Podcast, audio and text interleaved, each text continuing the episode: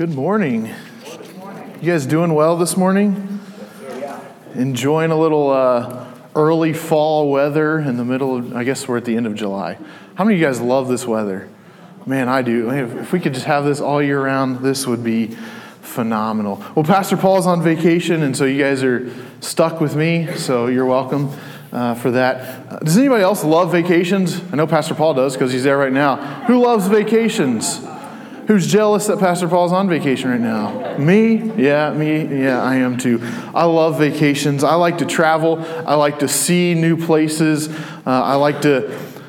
Here's here's my my vacation. When I'm when I'm planning a vacation, like the hotel's cool and all where we're staying, but I uh, I spend the majority of my time planning where I'm going to eat on vacation. Anybody else like that? Like, I, yeah, I see those hands back in the sound booth. Yeah, there we go. Uh, man, what is it that I am going to eat while I'm on vacation? What restaurants am I going to go to? I spend way too much time on TripAdvisor l- reading reviews of restaurants when I'm on vacation, but that's what I like to do. I like to eat, and it shows, and so uh, that's, that's cool. Uh, but I love vacations. I love just a chance to get away. Um, not worry about the, the demands of life and the demands of ministry and, and all these demands in life. I just like to get away. Um, I, Chelsea and I don't get to go on a vacation until October this year. And so, all of you guys who are taking, who's taking a vacation this summer? Yeah, you guys are kind of jerks. Um, so I see all the pictures on Facebook of the beach, and I'm like, come on, like October is so far away. But when you guys are, you know, kids are back in school and Chelsea and I are on the beach in, in Jamaica in October, uh, we'll be will be, uh, will be paybacks. We'll certainly fill up your Facebook feed with, with those pictures. So, um, vacations are awesome, right? We, we're, life is busy, jobs are busy, school is busy, there's lots of demands, and it's great to just get away and to unplug and to remove ourselves from those distractions. Uh, that's why I like to go to play, even just like Hocking Hills, because Verizon doesn't even know that a place like Hocking Hills exists, and so there's no cell phone towers anywhere near, so you can't get and so I can't be tempted to look at my phone or check my email. I, Chelsea, I actually proposed to Chelsea in Hocking Hills. And uh, yeah, uh, it was cute. Cedar Falls, it was fan. I mean, it was it was good. I'm, I'm pretty good like that. um, she had to. She you know she was excited. At least she pretended to be excited. Um, she wanted to she wanted to tell her parents, and uh, so like we're driving through you know the winding roads of Hocking Hills, and she's got her phone out there just waiting for like one tiny bar of, of signal, and then we do, and then we just stop right in the middle of the road, and so she can call her mom and dad and, and let them know. Um, but it's good good to go to places like that where you're not um, where you're not distracted by by ra- like by real life, right? Well, this morning I want to I want to look at a story in Scripture uh, where Jesus. excuse me, is kind of finding himself in need of a little getaway, a little time to uh, relax and rest and to remove himself from uh, the demands of his ministry. And as you can imagine, the demands of the Son of God, the Messiah, the demands of his ministry are pretty large. And so he's, he's finding himself in need of this, uh, of this getaway, which is not uncommon in his ministry. Uh, we see him frequently uh, removing himself from the crowds to try to reconnect with the Father, to have some alone time, and to kind of refocus uh, and recenter his life before he goes back out. And so we find, it, we find Jesus in need of this. Um, in one of, in my opinion, one of the most fascinating stories in all of Scripture. It's, it's intriguing. Um, it's always intrigued me this story. Uh, if you if you want to go ahead and flip there, we're going to be in, in Mark chapter uh, seven. If you want to if you want to go ahead and flip there, but this story has always intrigued me. I remember I would be reading through my scripture, and I would get to this portion of scripture, and I would be like what does this even mean? And then I would just kind of flip through and move on. In fact, in my Bible, this Bible is really old. Um, but it, i know that you can't see it, but I'm going to pretend like you can see it. Right under this, uh, the heading of this story, I wrote commentary question mark. I made myself a note like I need to check this out in the commentary because I have no idea what it's talking about. Uh, finally, I did, and, and, in fact, last week uh, in our youth group, and we're, we're going through a series of stories of Jesus to just kind of discover who Jesus was and what Jesus did. And this story came up last week.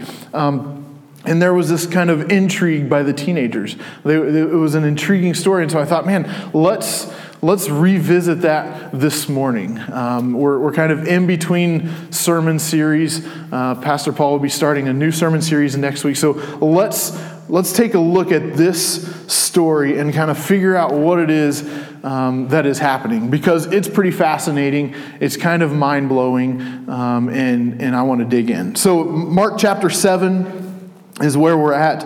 Uh, we're going to be starting in verse 24 if you want to follow along.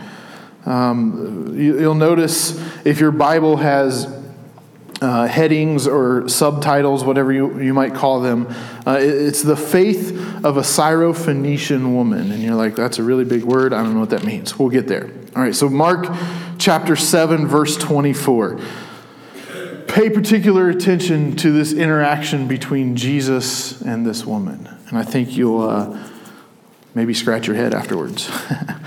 Mark chapter 7, verse 24. Jesus left that place and went to the vicinity of Tyre. He entered a house and did not want anyone to know it. Yet he could not keep his presence secret. In fact, as soon as she heard about him, a woman whose little daughter was possessed by an evil spirit came and fell at his feet. The woman was a Greek, born in Syrian Phoenicia. She begged Jesus to drive the demon out of her daughter. First, let the, chil- let the children eat all they want, he told her, for it is not right to take the children's bread and toss it to their dogs. Yes, Lord, she replied.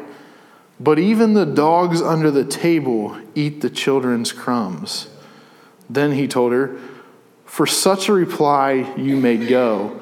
The demon has left your child or your daughter. She went home and found her child lying on the bed and the demon gone. This is a strange passage. we see Jesus um, not really following the character that we typically see Jesus in Scripture. And it's, it's fascinating and it's intriguing and it leaves us scratching our head. But I think that there's some good truths that we can pull from this Scripture. So if you will indulge me for the next few minutes, let's dig into this. Um, let's let's rewind a little bit. Let's go backwards in Scripture. We're not going to read um, any more Scripture, but I want to, in order to kind of get a better picture of where we're at right now, let's rewind just a little bit. Jesus, leading up to this particular story, Jesus had just been in an interaction with some of the religious leaders, some of the Pharisees, which is not uncommon for Jesus' ministry. That's who he oftentimes had these kind of tense conversations with. Um, he was not afraid to ruffle some feathers with the religious leaders, he was not afraid to call them out. In fact, most of the rebuking that he did was towards the religious leaders. And so before this story, we see Jesus in this. Um, in this interaction uh, again with these religious leaders. And the, the interaction was based on this idea of clean versus unclean. This is a significant um, theme in, in Hebrew and Jewish culture and law. It stemmed back to the Old Testament law where there was these lists of things that made people unclean. And it had to do with things like what they ate and what they didn't eat, and the groups of people, the, the culture um, that, that they came from, and, and um, all of this stuff that made people clean and unclean. This was the culture in which Jesus was, um, was having this interaction.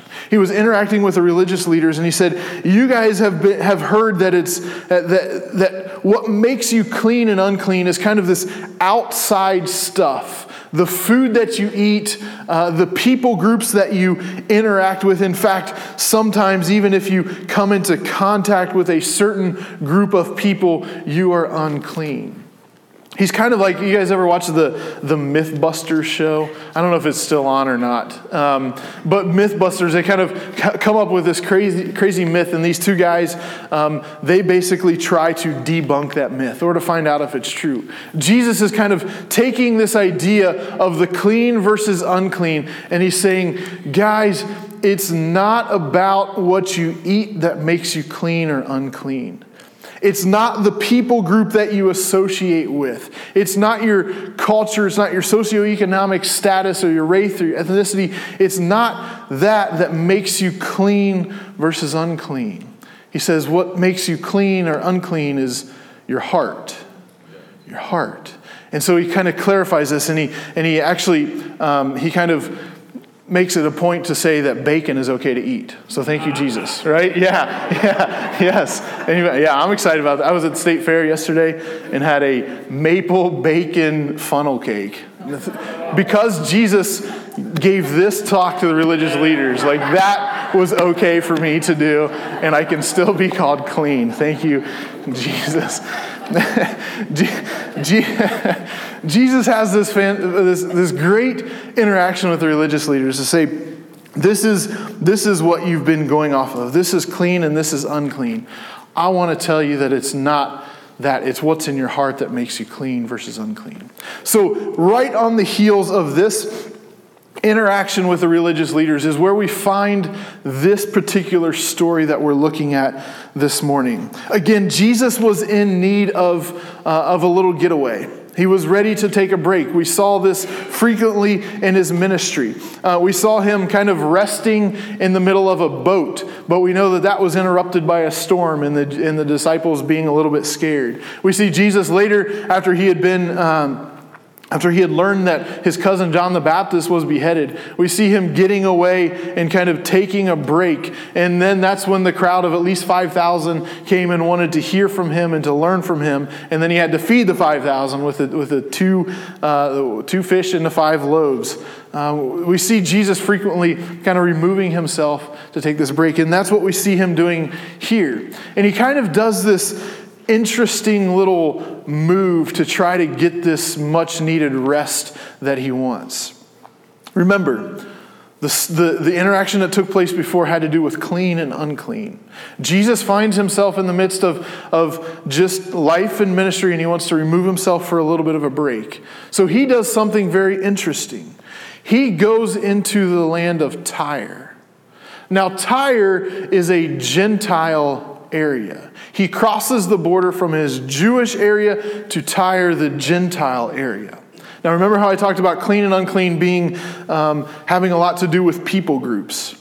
The Gentile area was unclean. They were not Jews.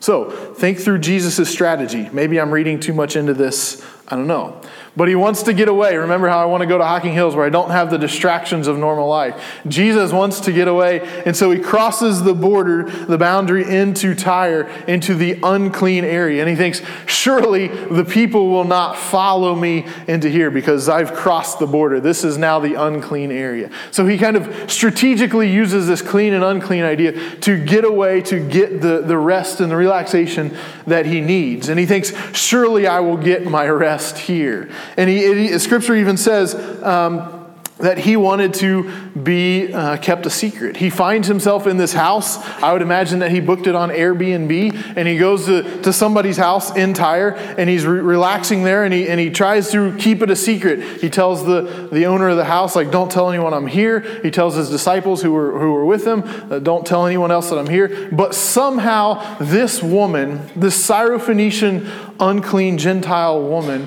finds out that Jesus is there. He couldn't be kept a secret.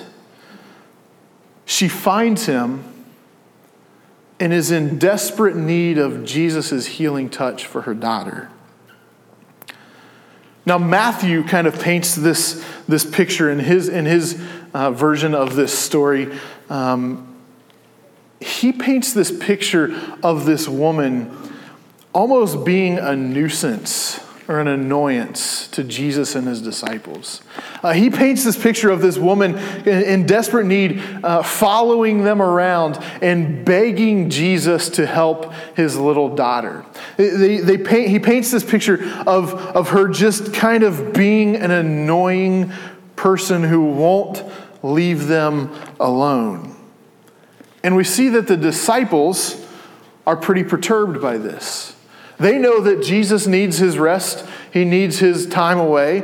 And, and this woman Mind you, this Syrophoenician woman, this Greek Gentile woman, this unclean woman, keeps following them around and asking over and over and over for this healing to take place. We see that the disciples are at their wits' ends and they say, Jesus, just send this woman away. Like, just get her out of here. Tell her to get away. They don't want her to be here annoying them anymore. That's kind of the Matthew version of this story. We're, we're, we're focusing more on Mark. And so at this point, we see this extremely fascinating interaction between Jesus and this woman. Jesus says, again, the disciples want her to be sent away. Just get her out of here. She's annoying us. She's driving us nuts. She won't be quiet. We're just trying to rest a little bit. And Jesus has this interaction with her.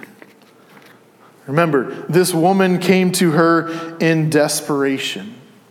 Her, her daughter was demon possessed, it was causing suffering in their family. You can imagine a parent who is in desperate need of a healing touch for their child. Right? They, she has likely tried everything she can think of.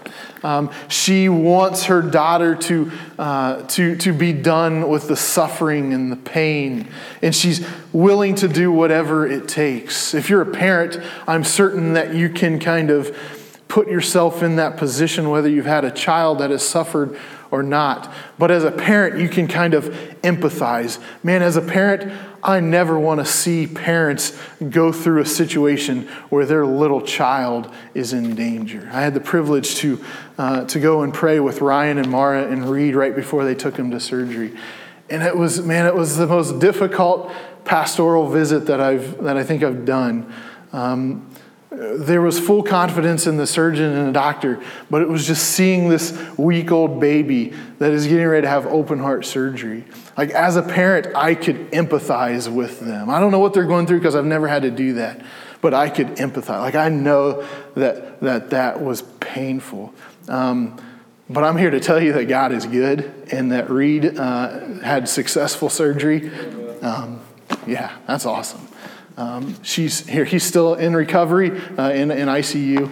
Um, once, they, once they get out of ICU, they'll have a little bit of time and a step down, and then uh, Reed will get to come home. So, aren't you guys thankful for, for that? Um, yeah, for sure. Where was I? Um, sorry, that's good. Um, yeah, thanks. Um, we, we, can, we can kind of we can empathize with this woman who's in desperate need of a touch for her daughter and she's asking Jesus. And this is Jesus' response, which I find quite fascinating. He says, First, let the children eat all they want, for it is not right to take the children's bread and toss it to their dogs. If you catch this, Jesus is essentially calling this woman a dog. this, I'm not sure if you're aware of this, but this is totally out of character for Jesus in his ministry that we see in Scripture. What, what's the pattern that we typically see from Jesus? We see Jesus uh, coming across people who are in similar desperate situations. Either they need healing themselves or they have a family member that needs healing. And they're desperate, and Jesus responds with compassion. He heals them. Uh, he heals their children, their family members. This is the pattern that we see uh, with Jesus. In this particular instance, Jesus kind of acts out of character and says, This bread is not for you.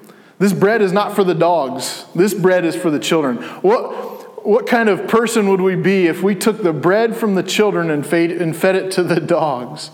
What is going on here? Jesus is calling this woman a dog. Now, uh, this would not have necessarily been um, unusual, let's say.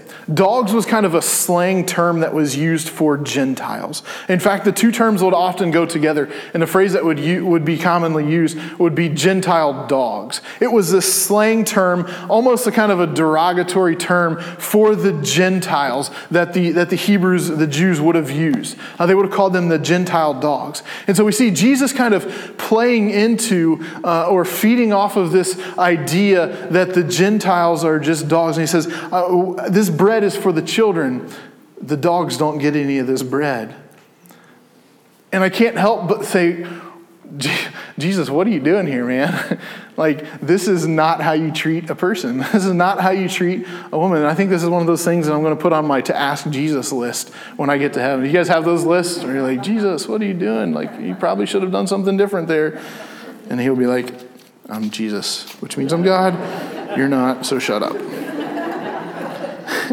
what, what, what is going on? Now, now there's a little bit of like confusion of whether, because there was like two, uh, two Hebrew words for, or two Greek words rather, uh, for, for dog, whether it was the, like the ferocious scavenger dog that kind of roamed the neighborhood and just dug up trash and ate in the, in the dumpsters, or whether it was talking about the, the little pet lap dogs. Um, regardless, Jesus seems to be calling this woman, this desperate woman, a dog and say, this healing's not for you yet. Now, I don't know about you, but if I was this woman, I would have been a, been a little bit offended. I probably wouldn't have taken it as kindly as she did. I probably would have turned around and said, This Jesus guy is nonsense, right? She had heard about Jesus. Her people had heard about Jesus. And she uh, had gone to him in desperation. No doubt she had tried many other things. She tried many other gods to try to heal her daughter. And she comes to this Jesus guy who she'd heard so much about, and she begs him, and he calls her a dog. And I would not have taken too kindly to that. I probably would have turned around and went back to my Gentile people and said, This Jesus guy is nonsense. He called me a dog and sent me away, and my daughter's still sick on, and uh, she's still demon possessed. And this is, this is, a, this is a hoax. this Jesus guy is not real. That's what I would have done. That's not the woman's response. Maybe even more fascinating than Jesus' re- reply to her is her response to Jesus. We see this kind of moment of sarcasm and wit from this woman. And she replies like this She says, Yes, Lord, but even the dogs under the table eat the children's crumbs. How many of you have a dog? Is that your dog? Yeah. That's my dog. Chelsea and I have a dog named Tucker. Tucker was cool. Tucker's cool. Tucker was really cool before we had kids. Now that we have kids, it's like, good gracious, this dog is just an annoyance. And every time I have to go somewhere, I have to think, who am I going to take Tucker to? Thankfully, Brenda and Merrill, they live here in Marysville, and they're the designated dog sitter for us. Now that we have kids, it's like this dog is just, man, he just, he's just an annoyance. He was cool before kids. But I tell you what, the reason that we keep Tucker around is because every evening, almost every evening, we have three boys age four and under sitting at our table eating dinner. I don't have to sweep the floor because Tucker exists. That's the only reason we keep him around. like he clean. Now i t- I'll tell you, Tucker has gotten uh, more bold as the years have gone on. Like when it was just Jensen, he would just kind of like lay. The, you know how dogs sometimes they kind of like lay completely flat and they look like a one of those bear rugs. Like that's what Tucker would do at the at the table, and he would just wait, and then a crumb would drop, and he'd go get it. By the time Judah came around, and now like there'll be times when Tucker just completely like paws up on the table, eating off their plates. And I'm like, get out of here. Like, this bread is not for you. You're just a dog. And he's like, yeah, but I get the crumbs. right. This is, I, I, I wish that I could find a way to take Tucker to restaurants with me. Because, man, I, I tell you what, I feel bad for restaurant employees when we leave. Because let me tell you, we leave our mark. like, I, I'm, I'm leaving, I'm like, whoop quick, get out of here. like, it's a disaster under there. Tucker, we keep him around to be our little vacuum dog. He eats the crumbs. And this is the woman's reply. Like Jesus says, the bread's not for you. The, it, we wouldn't take the bread from the children and give it to the dogs. And he's saying, kind of, this ministry, and, and scripture kind of shows us that uh, this ministry, like Jesus' ministry at the beginning, was specifically for the children of God, the people of God, the Jews, the Israelites. We see obviously later in scripture especially through, uh, through his apostles that the message then spread uh, to the Israel or to the, to the gentiles to the non-jews and to all people. It is a gospel for all people. It is a gospel for you and for me and for all socioeconomics and, and all cultures and all ethnicities and all races but at this time jesus is like at this point my ministry is to the children of god and what right would, we, would I have to take the bread from the children and give it to this woman? And this woman says, Yeah, I know. But just give me the crumbs that are going to fall to the table. Just give me those crumbs. And with her reply, her almost sarcastic, witty reply, Jesus changes his mind. Jesus kind of does an about face. He changes his tone and he says, Woman, because of your reply, your daughter is healed. And she goes home and she finds her daughter on the bed and she is healed. The demon has been cast out of her. Why? What just happened here? I think that Jesus, Jesus said, because of your reply, your daughter has been healed. I think that there's two things that this woman recognized that kind of caused Jesus to respond with compassion and to heal her daughter. I want to point out those two things. First, this woman recognized who Jesus was. Now, this is interesting because she was not a worshiper. Her people were not worshipers of Yahweh of the Hebrew God Yahweh. This was they, they were not worshipers of. In fact, they were likely worshiping the uh, the, the pagan moon goddess. Uh, but this was not who they were worshiping. But somehow she had this revelation to understand that Jesus was Lord. Look at how she replies. She says, Yes, Lord. Now, it's interesting to note that in all of the Gospel of Mark, this woman is the only one to call Jesus Lord, to acknowledge that Jesus is Lord. She recognized who Jesus was. She said, Yes, Lord. Now, the Lord is kind of like a um, kind of a an overseer, ruler. Think of like a landlord, someone who owns the property, who is over all the property, who controls the property, and you just kind of live there. Like, yes, Lord, Jesus is Lord. He's, he's Lord of everything. He has control of my life, and I'm just here kind of doing what He wants me to do. She recognizes Jesus as Lord. She says, Yes, Lord. Again, the only person in the Gospel of Mark to recognize Jesus as Lord. The second thing this woman um, recognizes is her status and her position. Jesus responds by telling her that she is simply an undeserving dog. Says she's a Gentile. She doesn't deserve his grace and his mercy, which is what the bread is. And her response is just that I know. I know that I'm totally undeserving. But I just want the crumbs. Like I'm not looking for I'm not looking for this gluttonous feast of mercy and grace and blessings. I just want the crumbs. Just give me the crumbs. What extraordinary faith she had. Like, Jesus, I don't need this whole loaf of bread. I just want the crumbs. Just give me a crumb and that will be sufficient for me. But I know that I'm undeserving. She recognized her position, she recognized her status, she recognized that she didn't deserve the grace of God. But isn't that what grace is, right? The undeserved gift of God. I wonder if sometimes we miss out on some things that God has for us because we're not willing to take this position.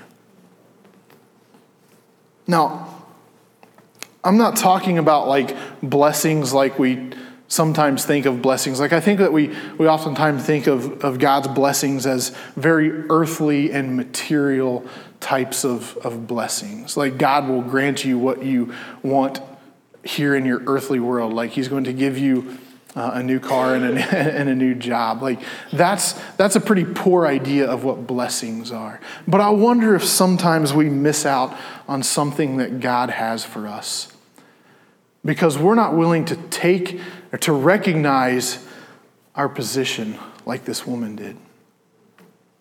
Like, I know that I need Jesus. I know that I need a Savior. We sang about it this morning Lord, I need you. Every hour I need you. But I wonder if sometimes our, our pride and our ego get in the way of us truly taking the position of humility that is required to receive God's grace and God's mercy. It's kind of hard for us to grasp because, to be honest, we live in a, in a society and a culture that is very opposite of grace. Uh, everything that we strive for and yearn for here on earth is based on our merits and how well we do. Right? The things that you that you um, that you work for. You work for them and then you get them. You work for the promotion at job and then you get it. You work for the good grades. You study hard for the good grades and then you get it. It's what you've done and then you've earned this. That's the way that our society works. Grace is completely the opposite of that. It's not about what we've done, what we do. It's not about who we are. It's not about our people groups. I wonder if we miss out on some, on some of the things that God has for us because we're not willing to take the position of this woman to say, to recognize that I know that I am just a dog, but you're Lord. And all I need is a little crumb. To have the faith to say, all I need is a little crumb. Now, I think that this not only affects our relationship with God, but this affects our relationship with other people as well. Think back to the disciples and their reaction, what I, what I referenced uh, from the Matthew account of this. What was their response? They wanted this woman to go away. She was an annoyance, she was a nuisance, she wouldn't stop begging them, and she ju- he, they just wanted Jesus to send her away. They probably had in their mind that this is just a Gentile woman. She doesn't deserve this. This is not for her. Jesus has plenty of other fish to fry amongst his people, uh, plenty of other miracles and healings that he has to do amongst his people. Just send this woman away. I wonder what it would have been like if the disciples understood their position and understood their status. I wonder what it would have been like if the disciples recognized that their status, their position was the same as that woman. To say that I am just an undeserving person. I don't deserve your grace. I don't deserve your mercy, but you are Lord, and just give me a crumb. I wonder how that interaction would have been different. Because when we, when we find ourselves in the disciples' camp, I think that we. Um, I think that we get this kind of mindset that we are more deserving of God's grace and God's mercy than other people. You know, maybe I've, I've gone to church for 32 years, so I'm pretty stinking deserving of God's grace and God's love. Or I was born in the right country, so I'm more, more deserving of God's grace and God's love. I wonder what it would look like if we understood our position before at the feet of God, at the feet of Jesus. I'm just an undeserving little puppy sitting at the foot of your table, just waiting for a crumb. Now, she was persistent and she had great faith. She claimed it. She was persistent. She said, No, I want this. I need this. I know that I'm not deserving, but I know that I need this. What would it look like if we took that position at the feet of Jesus?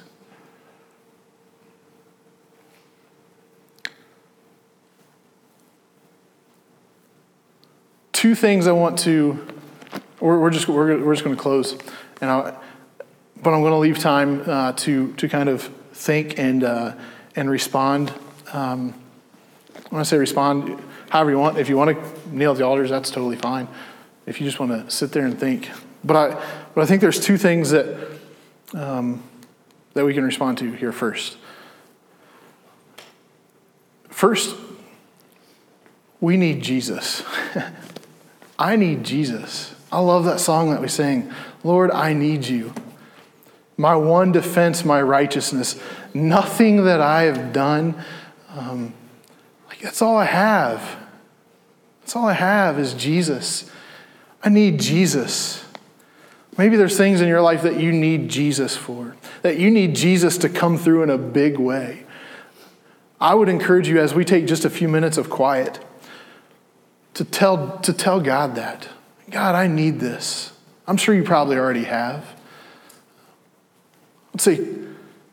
In this time, claim, claim Jesus as Lord, but also understand our position. That this isn't something that I deserve and I've worked really hard to get, but I just need a crumb from Jesus. Second thing I would ask you to, uh, to, to contemplate are there people in our world, in our society, maybe even in our neighborhood, that you're sometimes guilty of thinking that you deserve God's grace, God's love, God's mercy more than they do? I would challenge you to take these next couple of minutes of quiet to ask God for forgiveness. I know that I'm guilty of that to ask God forgiveness, but then to ask God that He would constantly remind you that we are all undeserving of God's grace. No one is more deserving than anyone else. Take a few minutes and then I will close us in prayer. Jesus, this morning we recognize our position, our status. That it's not because of anything that we have done or any work that we have done um, that we can be called children of God. We thank you for your grace and for your mercy. Even though we don't deserve it, that you have given it freely to us. God, I know that there are people in our congregation who are in desperate need of a touch from you or for their family. God, right now we declare that you are Lord and that again, we are undeserving of your grace and of your mercy. But we also boldly claim that you are Lord, and so therefore you can, you can grant us those, those blessings, those instances of grace. And so we claim that. Even if it's just a little crumb. God, would you forgive us for those times when we look at certain people, people groups, um, and think that we are more deserving of your love and of your grace than they are? Because the truth is, is that just like this woman was undeserving of, of the bread, we too are undeserving of the bread. And so it's not just because we've been doing this church and Jesus thing for, for a really long time. Like we're no more deserving of your love and grace than anyone else. And so help us to remember that. Forgive us for, for those times when we have been guilty of that, but help us to remember that.